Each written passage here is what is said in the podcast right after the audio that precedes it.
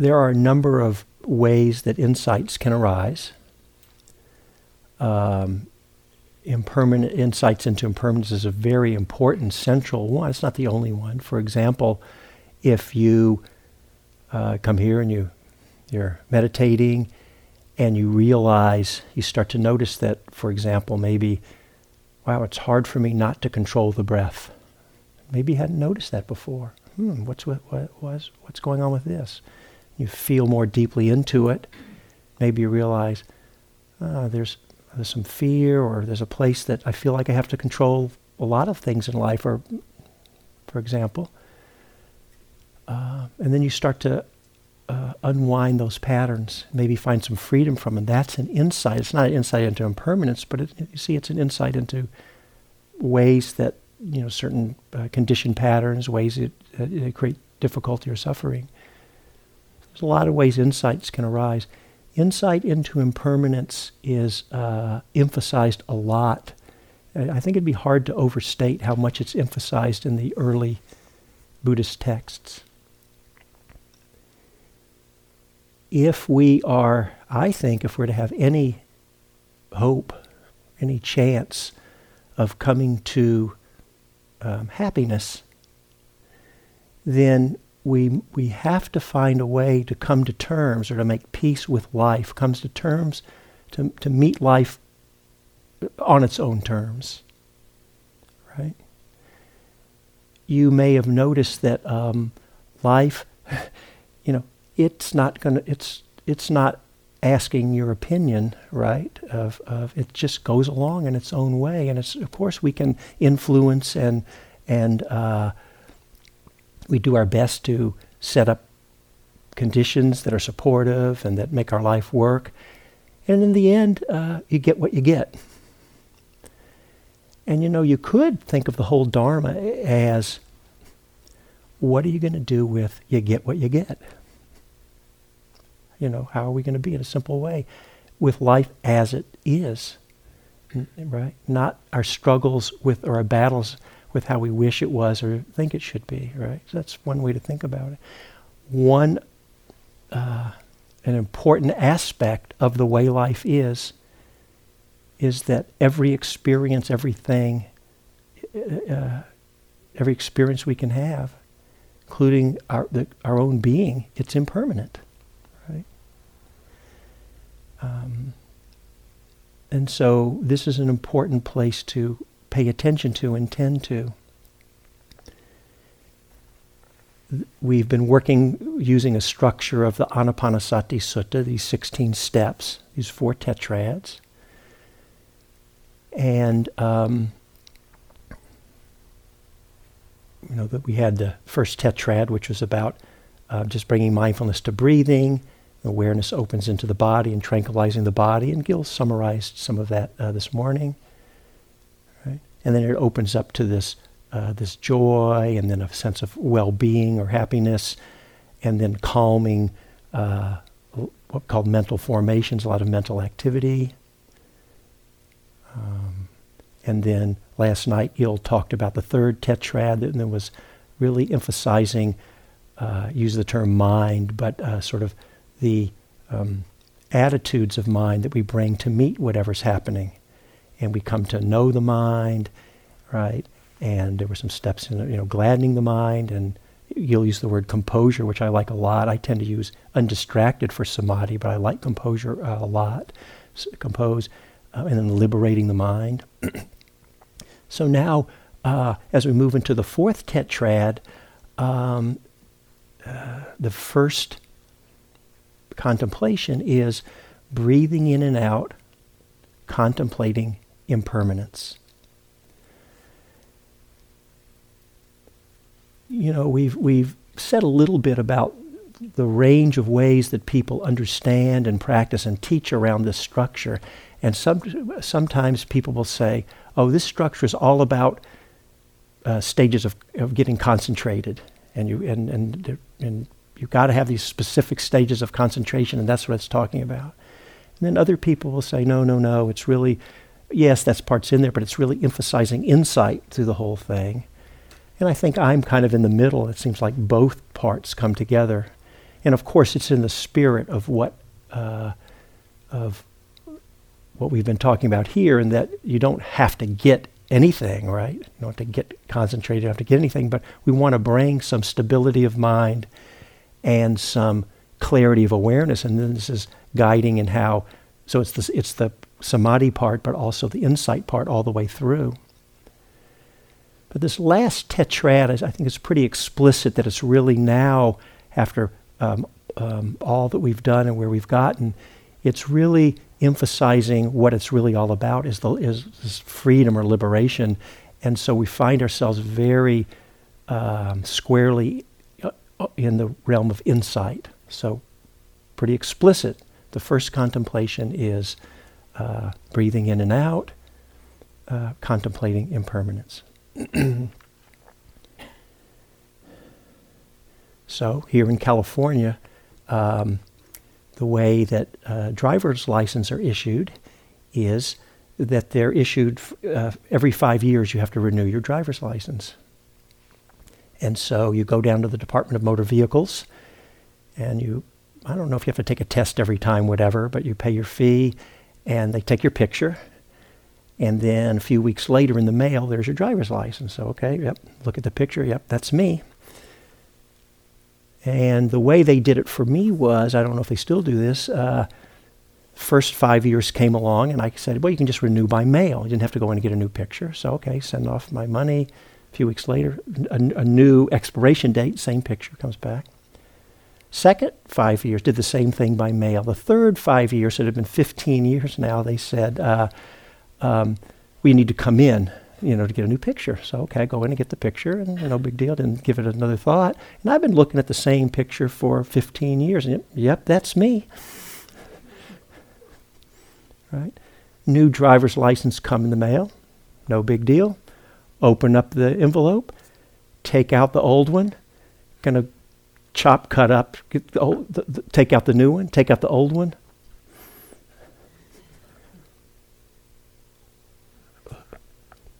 Who's that old guy? I look in the mirror. Who's that old guy looking back at me in the mirror? It's like, you know, I just, I don't know what I was thinking. Where did my youth go? What happened? really struck me, right? Because it was just dramatic, right? And then, kind of along the same vein, um, I uh, there's a couple of different websites I tend to go to for uh, get my news. That was I can't remember which one of was. One of the major news websites, and mostly I just pay attention to just keeping up with what's mainly happening. But you know, every once in a while there'll be something like I don't know some old TV show. Where are they now? Right. I'm not that particularly interested, but I just happened to just a few weeks ago I clicked on one I don't know what, remember what it was, like Love Boat or one of those shows from, the, I can't even remember. I don't even know the shows, but, uh, and it showed like their picture when they were on the show and now. And everyone, without exception, you know, they were there and they, you know, the women, they, they were models, right? And now it's some old lady or some old man. I'm not, I don't mean in any disparaging way. I'm in the camp myself. right? we know intellectually, don't we all know? If I were to say, I'm saying to you, I'm asking you now, uh, are you aware that um, uh, nothing lasts? Every one of us would say, well, yeah, yeah of course. We know it intellectually. Uh, the problem is we don't live our lives as if it's true. But uh, every day, every moment, life is, it's letting us know and it's not doing anything wrong, you know. That old guy in the mirror, when I, and I've lost my youth and my vigor and all of that, you know. And let me tell you, there's, uh, as I've gotten, so as I look around, some of you I'm a little older, a lot older than, some I'm younger than. As I've gotten older, so I'm getting ready to turn 61. Um, more and more days I'll wake up something just hurts for no apparent reason. nothing's going wrong. Don't we know this is what happens to bodies? Right? And I eat organic vegetables. And I, I actually, as I'm getting older, more and more, I'm I'm working out. I'm a, I belong to a gym, and I go in, you know, more and more, uh, um, just to try and, you know, I was joking with someone. I said, well, you know, nature's trying to kill me, and I'm trying to fend it off here, right? So uh, I'm just kind of joking, haha. Well, um, you know, so I'm doing. I I think I'm living like a pretty wholesome, healthy lifestyle. So it's all good. I think I'm doing fine. Exercise, I, I eat well, and don't smoke, all that stuff. I meditate, stress reduction. Uh, and, you know, that face in the mirror keeps changing. Right? So these contemplations on impermanence, impermanence are not, the purpose is not to make us morose or, you know, grim or to scare us. Right? When we start to reflect on impermanence, you know, and, and, it can really feel because you know Buddhism's it's worse than that, right? Buddhism's what what if this is not actually accurate on what the Buddha said, but what most people think the Buddha said was life is suffering. It's not quite accurate, and but uh, so then it's like, well, nothing's going to last, and whatever is here is just all suffering anyway while it's here. You know, it can feel kind of grim, but that's not uh, what's being pointed to. It's Buddhism is is actually the Dharma, I should say, is asking us just to take an honest look at how things are. That's all. And then the the journey that we're on, the question or the discovery is, can we find a way to be at peace in the midst of just just the reality of how things are. So that's uh, what uh, impermanence, these contemplations are asking us to do. And it's in service of this liberation. We'll talk about that more in just a bit. So, when you're walking around here, uh, you'll notice that um, there's some newer plants growing. They're, we're getting towards uh, autumn now, so uh, you know you'll see some greenery. But you know, lots of dead leaves there too. Some trees look like they're younger. Some are kind of older and they're kind of teetering over, gonna uh, gonna fall over, and uh, uh, some are are down, or now the log is rotten and everything. The the uh, opportunity to contemplate impermanence uh, is all around us all the time, right? But we sometimes, oftentimes, don't notice. Maybe we don't want to notice, or we just don't because we're just, uh, you know, just immersed or engaged in the process of our lives. That's that's fine. That's what we're all doing as human beings. You know, we've got our plans. We we use you know what we're you know, the directions we want to head, what we want to do, and we're just engaged in that. And sometimes we can miss, and that's okay, but we can miss what's right before us every moment. And so, um, one of the ways that you can, uh, I'll offer also that you can contemplate impermanence is you don't even have to go anywhere, right here in the hall. It's easy. And you can see not only what I'm about to say, is it an, op- is it an opportunity to contemplate impermanence, but by doing so, see if it helps you. So you may have noticed that um, every single experience, n- no experience that you've had here has lasted. It's always changed. Isn't that true? Is there anyone here who has had an experience from when you showed up here in opening evening um, and nothing shifted or changed. Even some people who have talked to me about really dealing with some chronic issues, say around pain, for example. So there does seem to be a continuity there. At least the people I've spoken with who have some real, and we want to be respectful about that, you know, uh, for sure. It's not seeming like it's changing that much, but it's still, everyone's coming in. It's like, oh, it's really been bad. I've been struggling. It's not going away. But then this morning it kind of let unpacked itself or it unknotted. You know, it, even those chronic conditions, you know, they, they shift and change, right? So, um, when, you know, when, um, when it's going great and you're just having the best sit ever, this is great. Then we don't like the idea of impermanence so much, you know? But when it's all seems like it's falling apart and we're struggling and we don't think we can take it, I'm not going to make it, then the idea of impermanence like is pretty welcome, yeah.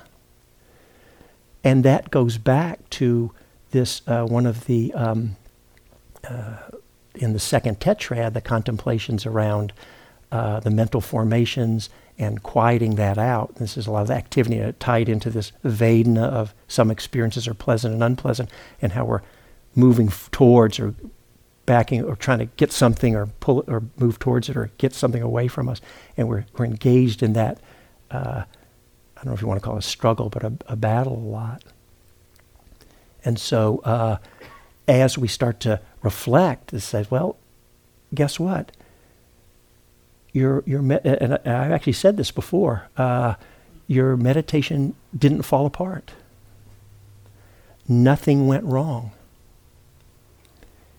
It changed, and we know ahead of time. So I'm starting from now for the rest of the retreat. Let me tell you. So you'll know ahead of time. It's going to change. But it's not only not a bad thing. We can actually. That's the that's our doorway. That's the right into the compl- uh, contemplation there, right? So if we can have enough mindfulness, this is why we need to develop steadiness of mind, the samadhi, and why we need to develop um, the the clarity of mindfulness, uh, uh, brighten the strengthen the mindfulness and the clarity of, of our clear com- comprehending or knowing. Is so then rather than fall into our automatic habitual reactive patterns, that we have enough presence to uh, to know it changed and now it's this and this is going to change and then to f- start to learn how am i in relationship to that okay that's the first contemplation the second contemplation then is um, breathing in and out we contemplate fading away uh, you don't need to know any of this Pali, but the Pali word viraga, and I looked up um, several different definitions that I could find, and so um, so various translators brought in different. In English, these words have different connotations, right? But just get a sense of some of this.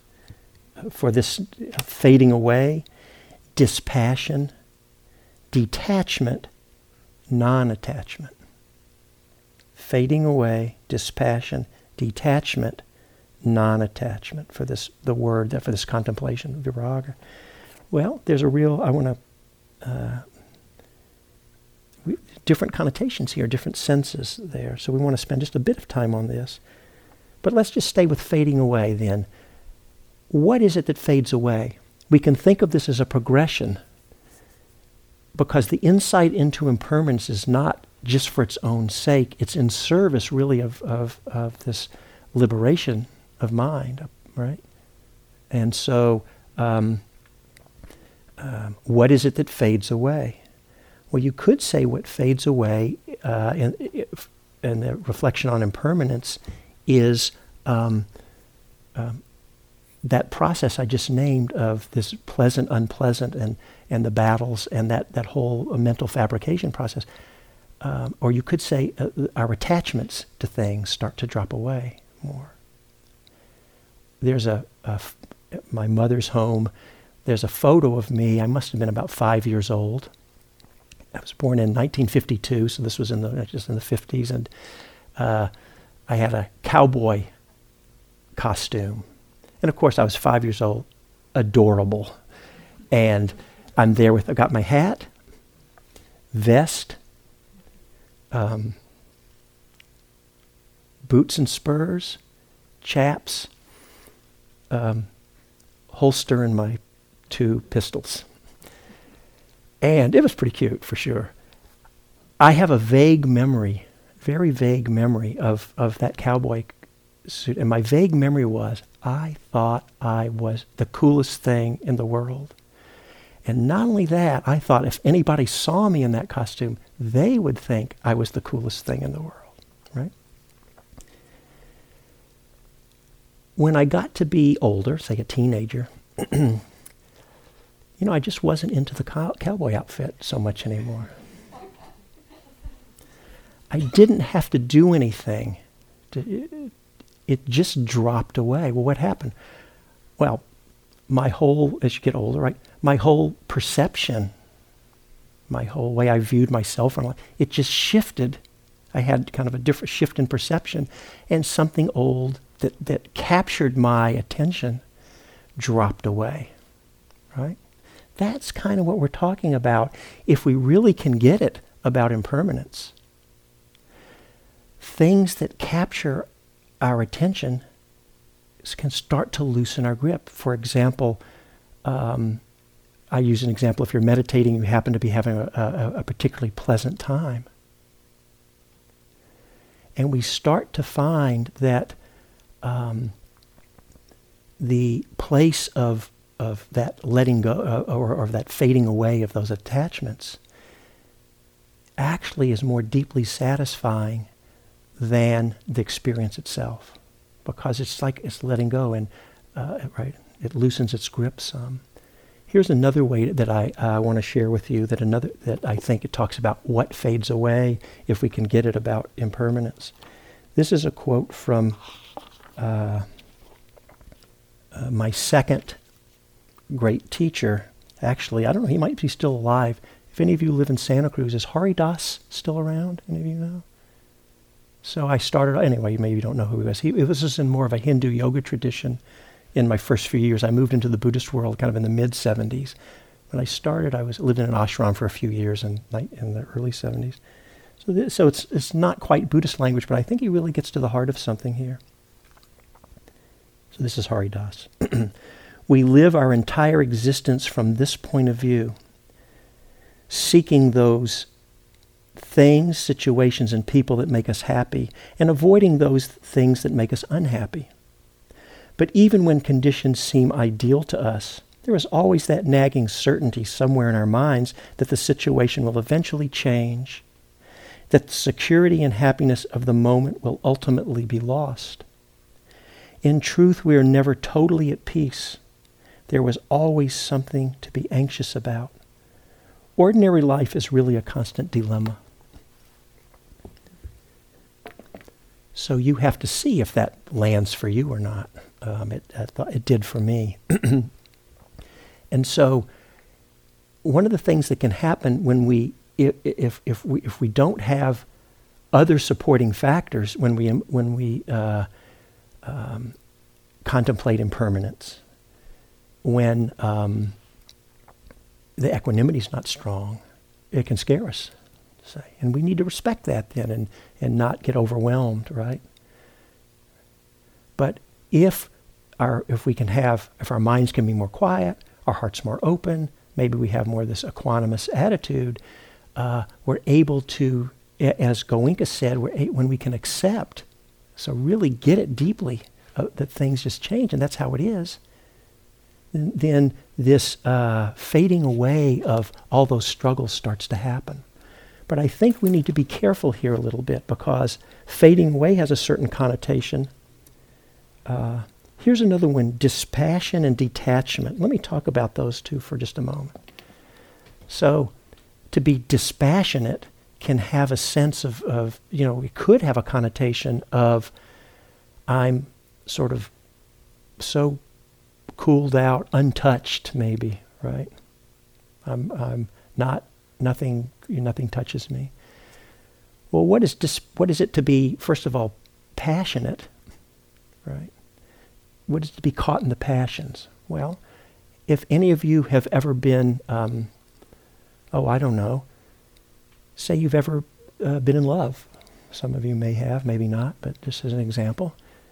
You know, you meet someone new and maybe it's all exciting and you know, just love everything about them. And then maybe, I don't know, two, three months later, that intensity of passion maybe settles out. It doesn't mean you don't go to a deeper love or it get maybe more rich. But that initial kind of thing can, for some, many people, settle out. And who knows, maybe even some of the things that you used to find endearing are now actually annoying. It can happen, yeah. What's changed? Well, the um, I'm not saying being annoyed is a clearer perception than than being enamored, but my po- so the analogy kind of breaks down. But but my point is, um, what's changed is our perception of things is colored. We weren't actually seeing things just clearly because of the passion. So to be dispassionate is just not to be, um, you know, swept away by the passion. So we actually be clear and present about things. So that's more of a equanimity is really the sense there, yeah. So this fading away, this dispassion. So, uh, and you can see how our suffering, if we could really rest more in this state of being, we are happier. Right?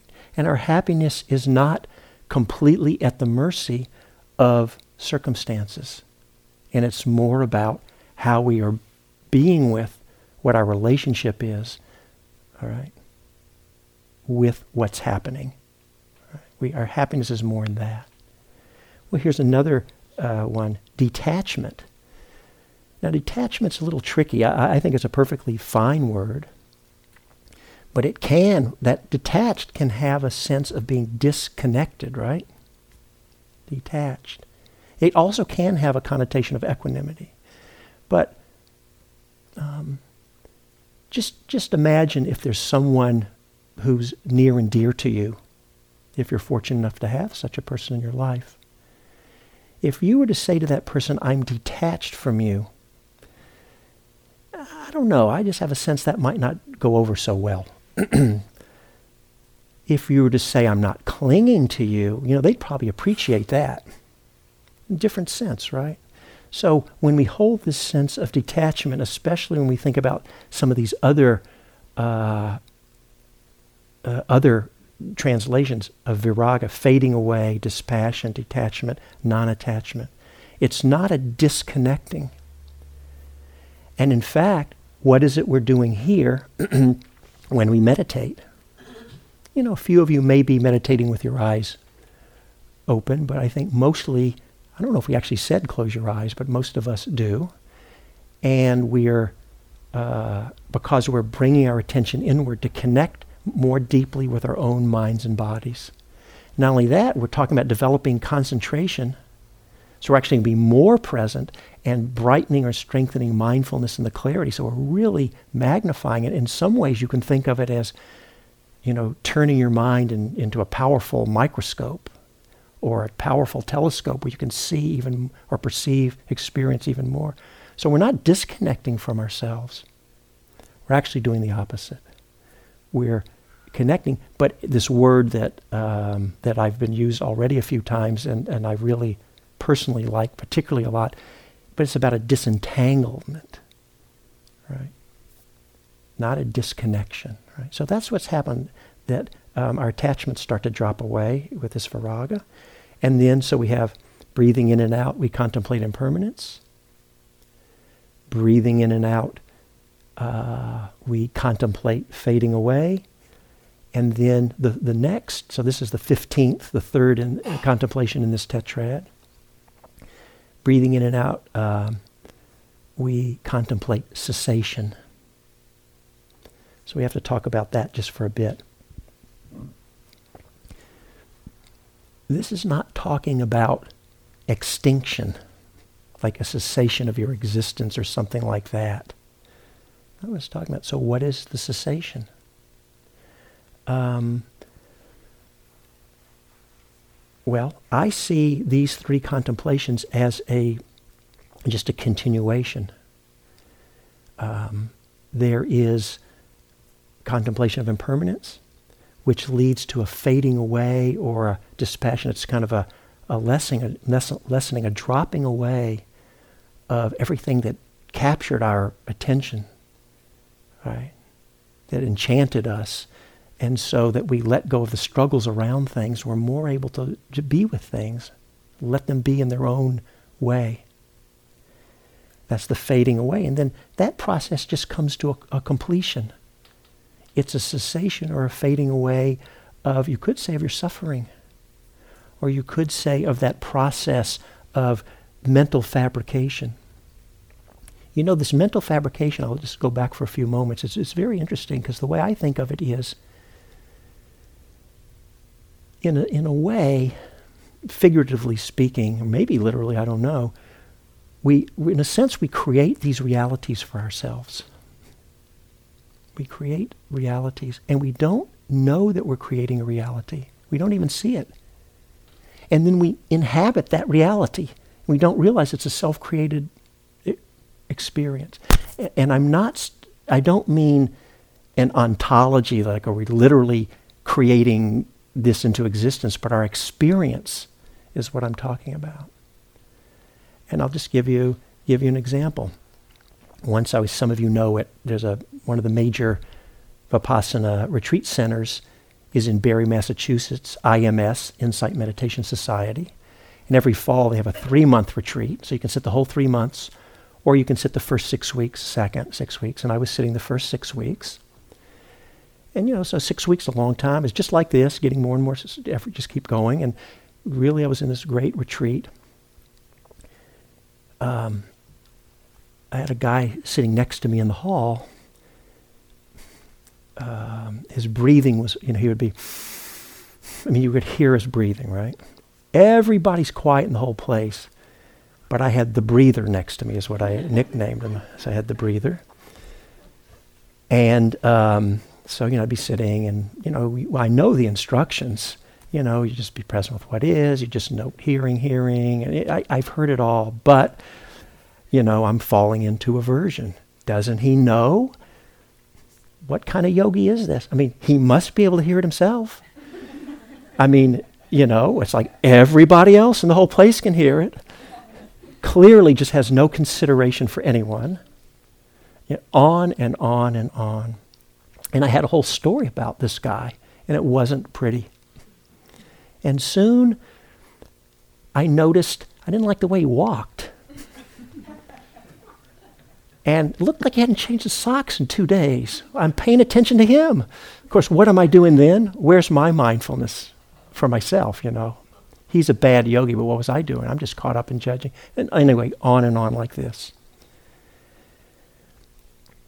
And uh, so I worked with it the best I can, but I had this kind of aversion would come up. And I had a whole story about this guy because I could just, you could tell.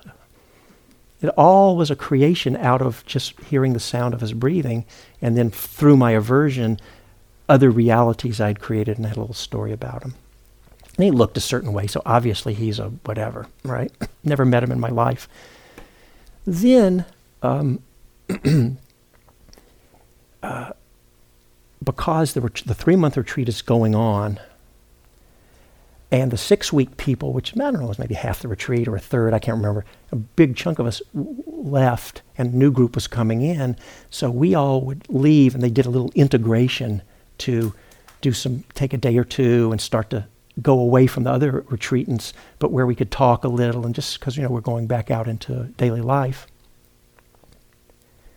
And we all went around, and um, this guy shared, and he said um, he was really had a lot of trouble on this retreat because he had some kind of either had an injury or congenital pro- congenital problem, and he knew that when he, I, you know, it just really I have a lot of pain about all the by hatred.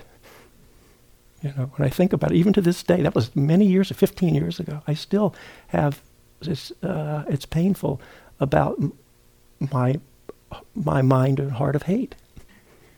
And here's this guy who, um, and he was so sweet.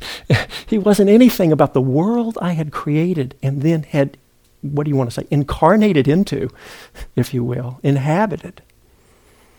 It wasn't real at all. And he even said, you know, and he was just worried because he knows that when he breathes in and out, it makes the sound, and he was just so worried that he was going to disturb some of the yogis. And of course, we're all like, no, no, no.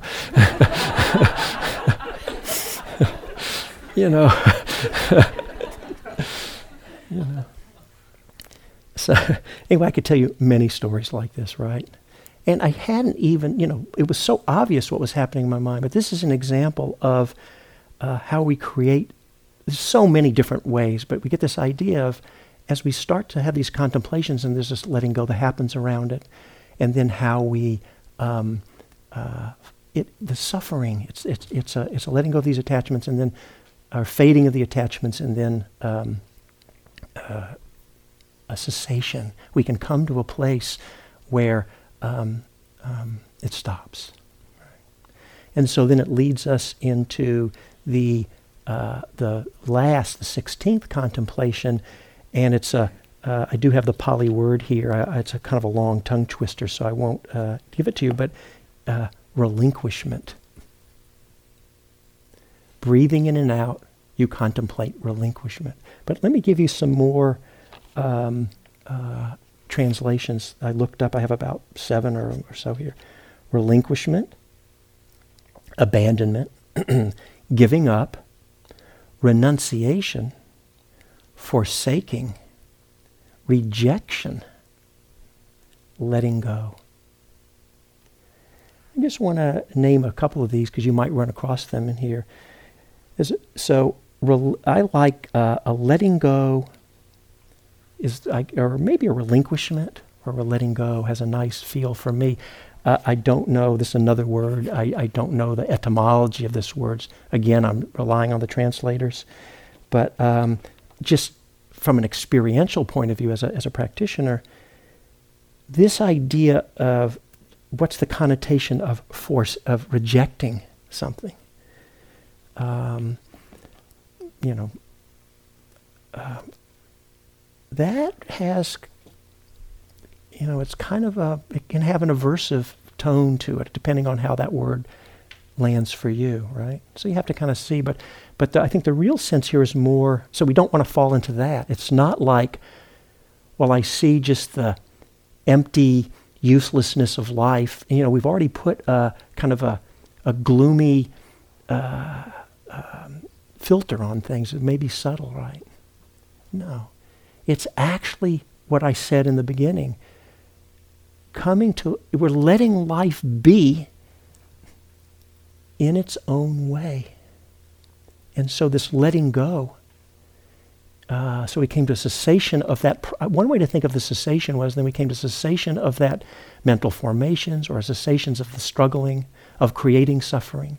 And then we come to a, a place finally of a letting go, but a real profound letting go. And this comes to this idea then of, of sometimes the goal of Dharma is talked about as being a liberation through non clinging and a deep place of either non clinging or you could say of letting go. And um, I think it was Joseph Goldstein who tells the story of one meditator when he was teaching a retreat. One of the yogis came in for the interview and said to Joseph that he had this realization that clinging is like rope burn. So there's just this flow of, of experience, right? Even our own being. What, what's the nature of our own being? It's a changing flow of conscious of experience, right? Really look as we examine, you know, that's part of what we do. We're plumbing the depths of our being. Um, you know, you really, it's almost like there's, you don't hit a bottom there, and you just come to see more and more of what we do cling to. It's like the body, going back to what I said earlier. You know, we want to we want to uh, be connected with our bodies in a wholesome sense, in a wise, discerning sense. But clinging to the body is not a good strategy for attaining happiness. Yeah? It's not a good strategy for attaining happiness. Clinging to anything is not a good strategy for attaining happiness. Now, sometimes uh, it's hard to let go of something. And we know we're clinging. We know it. We see that it's us creating the suffering, clear as can be. And there's something that's not ready or willing to let go yet. Right? And um, um, I can give you an example of this when um, I was out of town last week and I came back into town um, on Sunday, flew into the San Francisco airport, and um, when I was driving home, there was a San Francisco 49ers. The football game was getting out. And so San Francisco Airport, for those of you who live local, it goes by Candlestick Park there. It's a big traffic jam. And I've been away from home for a week, teaching a, off teaching a retreat. And, uh, and I, I wanted to get home. I have a six-year-old son. I missed him. Right? Uh, okay. I'm, on top of the massive traffic jam, then coming over the Bay Bridge, there was, a, listening to the traffic report on the radio, there was a stall in the right hand lane. I think it took me an hour to go um, uh, um, like a mile. And here I am. So I've been meditating 43 years. I've had a few experiences. You know, you get samadhi, you're merging in oneness with all beings, you have insights, and you know, I've had a lot of experience. I'm sitting in the car pissed off, you know, what, what good did my samadhi do me then? Because it's not, I'm not, you know, later I finally realized, you know, it's okay. I'm, this isn't bad. I'm just sitting in the car. The problem was I think I'm supposed to be somewhere else. Right? And then, so it took me about 10 minutes, but in the first 10 minutes, I knew it. That was just making me more mad. But, and plus, there was no one to blame. it's just what was happening. So, I mean, I was just tied up in a little bit of it. I wasn't, I'm exaggerating a little, but it wasn't, I was annoyed. I was. And then finally, you know, as I decided, all right, I, that's enough suffering. Some part of me decided, and something could let go. So we can have, these things can happen. Hopefully over time, much less. or much deeply lost when it does, but it can happen. So sometimes that idea of clinging like rope burn because life goes on. Right? What's the world? This small world spinning through space and our daily lives, they're so real and big and important, and they are.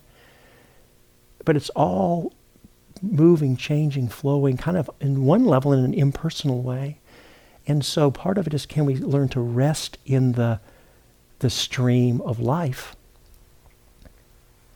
I have a, um, a, a, a, drawing at home that I love. I don't own much art, but I, I love this one I've had for many years. And it shows in the bottom, there's all these jaggedy, dark, rough, jagged edges and pyramids all sticking up. It's all jaggedy. And then there's a rainbow, and then there's a bird sitting on the rainbow. And then the, the, the there's a little quote. It just says, um, Zen bird rides a rainbow over the rough edges of the world. And it's just so lovely. And in a way, it's kind of, you can think of it as like, well, that's nice. It's kind of idealistic, kind of, yeah, it's a nice thing. But actually, I think there's a lot, it, there's some profundity there to that quote, right? Um, we don't have to wait you know, sometimes we have this idea, you know, in Buddhism they talk about nirvana, or in the Sanskrit in the Pali nibbana, and boy, that's someone off in the cave for 30 years, or I don't know what, but boy, it's far away from me. And um, having not reached the end of the path, I, I can't actually talk to you about nibbana. However, uh, I know a few things about, uh, as we're all fellow travelers on the path, uh, I know something about uh, uh, traveling the path. And I know that I don't know what's ultimately possible for a human being, but I know we don't have to wait until it's 30 years in the cave or whatever our, our ideal is. This, the, I think the way to hold is it comes right back into just what's real and true now. What's actually happening? And what serves us most, what's most wise and skillful then in relationship to what's happening. And if if our minds are quiet, we're equanimous. If our hearts are open, there isn't, you don't have to do anything. That's the if it ain't broke, don't fix it piece. Right? But because um, uh, we're cultivating the clarity of our minds, we're able to see on ever more subtle levels when we really are resting in the current of non clinging. And when we are still creating suffering or clinging some way, and then we can, as that flow of experience happens, we can learn to let go, not get the rope burn. Not about our judgments, opinions, or whatever, and and um, learn to uh, sort of I don't know, it's kind of not befriend life, but at least stop the war. You know? And so that's maybe it's just the question in any moment is like, um, you know, is it possible then for each of us, is that really possible to come to a, a real, I mean, really a place of peace? So it's going back then, to, you know, the way things are, and that includes the impermanence. You know, it's a question for all of us to explore. Then, what about all this? We're doing all these practices. We're not here for no reason. Right? You know, where is it leading us? And as we're coming to the end of this talk, I just want to highlight one last piece here. Um, I think that you, I, I know for a fact, some of you have told me, and, and I'm sure for everyone, that coming here we've talked about compassion some here, but really it hasn't been the theme coming up so much. But you can't help but get the part of love and compassion and kindness and care. It's, it's a field of that when you're here. You feel it in just the whole way it's run and operated. And, you know, also all of the uh, retreat support people are, are embodying that, and it's, and it's genuine. And, you know, you get how Gil and I are, you know, we're loving kind of guys, right? And so it's just the and the place and everything. So hopefully you're getting the sense of, I'll just say love or compassion, but I want to highlight that just a bit um, to end because um, as and again I, I may have mentioned this opening night, but it bears repeating that you know we talk about uh, precepts and sila, which is the morality how we, you know, living and act, wise and skillful uh, actions is often considered to be foundational in Buddhist teachings or in Dharma practice. Right? And then, because, you know, if you're acting in ways that create suffering, you know, you certainly, if you go off to meditate, your mind's not going to settle down, that's for sure. So, you know, we build a foundation of, of, of um, wholesome, right, good action we do the best we can. We don't have to be perfect. And then, but I think, and this is not the Buddha, it's just me, that, uh, uh, but I really feel that more foundational than Sila is self-compassion. And I say that because if we're not able to hold ourselves with that kind heart, even when we take on Sila, we can be beating ourselves up and tearing ourselves down, even though we have a sincere intention, which is beautiful to non harming and not stealing and not causing suffering around sexuality and wise speech and not, not getting our minds all in crazy states with intoxicants or whatever it is. That's wonderful. But if, uh, if we don't have kindness for ourselves, it's not hard to find where you fall short. Right? We can all find it. We can find it ourselves, we can find it in others, right? So bringing that sense of, of self-compassion is so important. And if you don't know how to do that, uh, that's okay. Uh, one of the things also that you may have noticed, and if not, I really want to point this out. It's so important. It's really good news. You don't have to be any good at any of what we're talking about here. You don't have to have any skill at all. I mean, none. I mean, nobody's really none, but you, you get my point. So if this was, let's say, I don't know, um, music camp, and so this was the piano room, and if you're never played a piano in your life, and you came in, would you have an expectation, first of all, or would you be judging yourself because you weren't any good at playing the piano? Probably not. Course not. You never played one before. So, first of all, you don't have the judgment. And Second of all, even with having no ability of, at all, isn't it true that they would give you a simple song? I don't know, be Mary Had a Little Lamb or something. You'd dink around on the keys. You'd keep, pretty soon, you could kind of play it. You went from no ability whatsoever and you gained some facility, some fluency.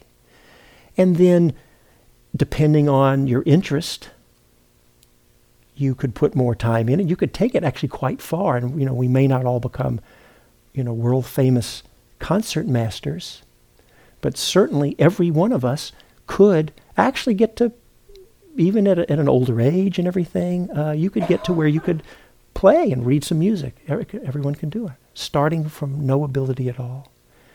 So we come here on retreat. And again, I want to emphasize, I'm not saying you came with no ability. It's just not, it's not even possible. But you might be judging yourself in some way. And as I said the other day, and it is important, we're often not qualified. I think I said the other night. We're sometimes the least qualified to judge ourselves if we're going to. Because we're not objective, we're, we're caught in it, right? We're, we're immersed in it. So we, don't, we may not see ourselves clearly. You're an expert on how your, your life as experienced, but we're not always experts on if we if we're going to start to judge, judge it. By the way, if you are going to judge it, uh, something more deeply true about you is not how good or bad you're doing it, or judge it you, you do it. It's by your intention. That speaks much more deeply true about you, but more about that later. In other words, even if you fall flat on your face and you screw it up and you do cause harm and suffering, you still had a, good intention. You just blew it, that's all. Okay, it happens. You come here on retreat, um, and it's just it's so reassuring to know.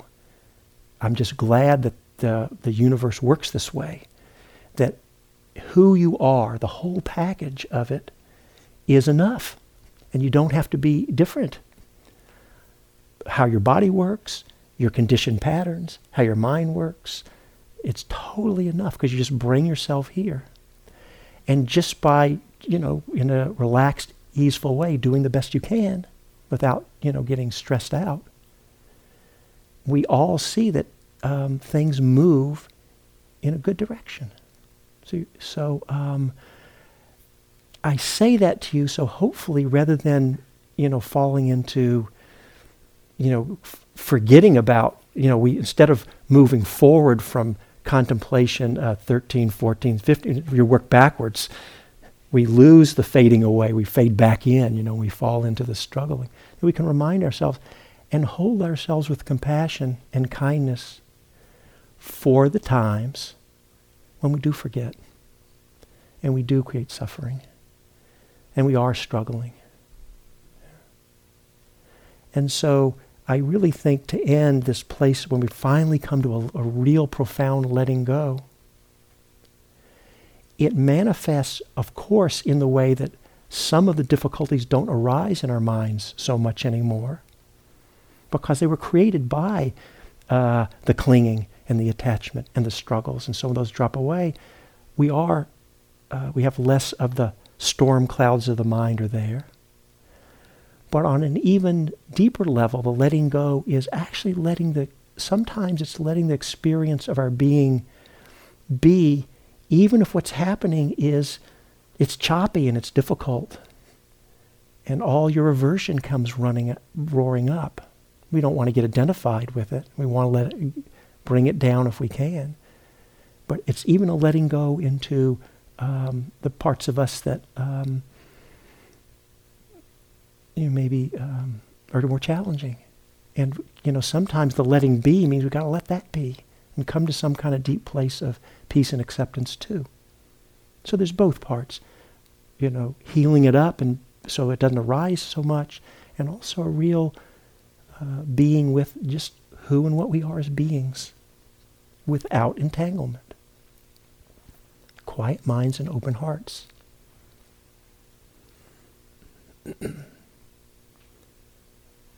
let's sit quietly uh, together just for a few moments.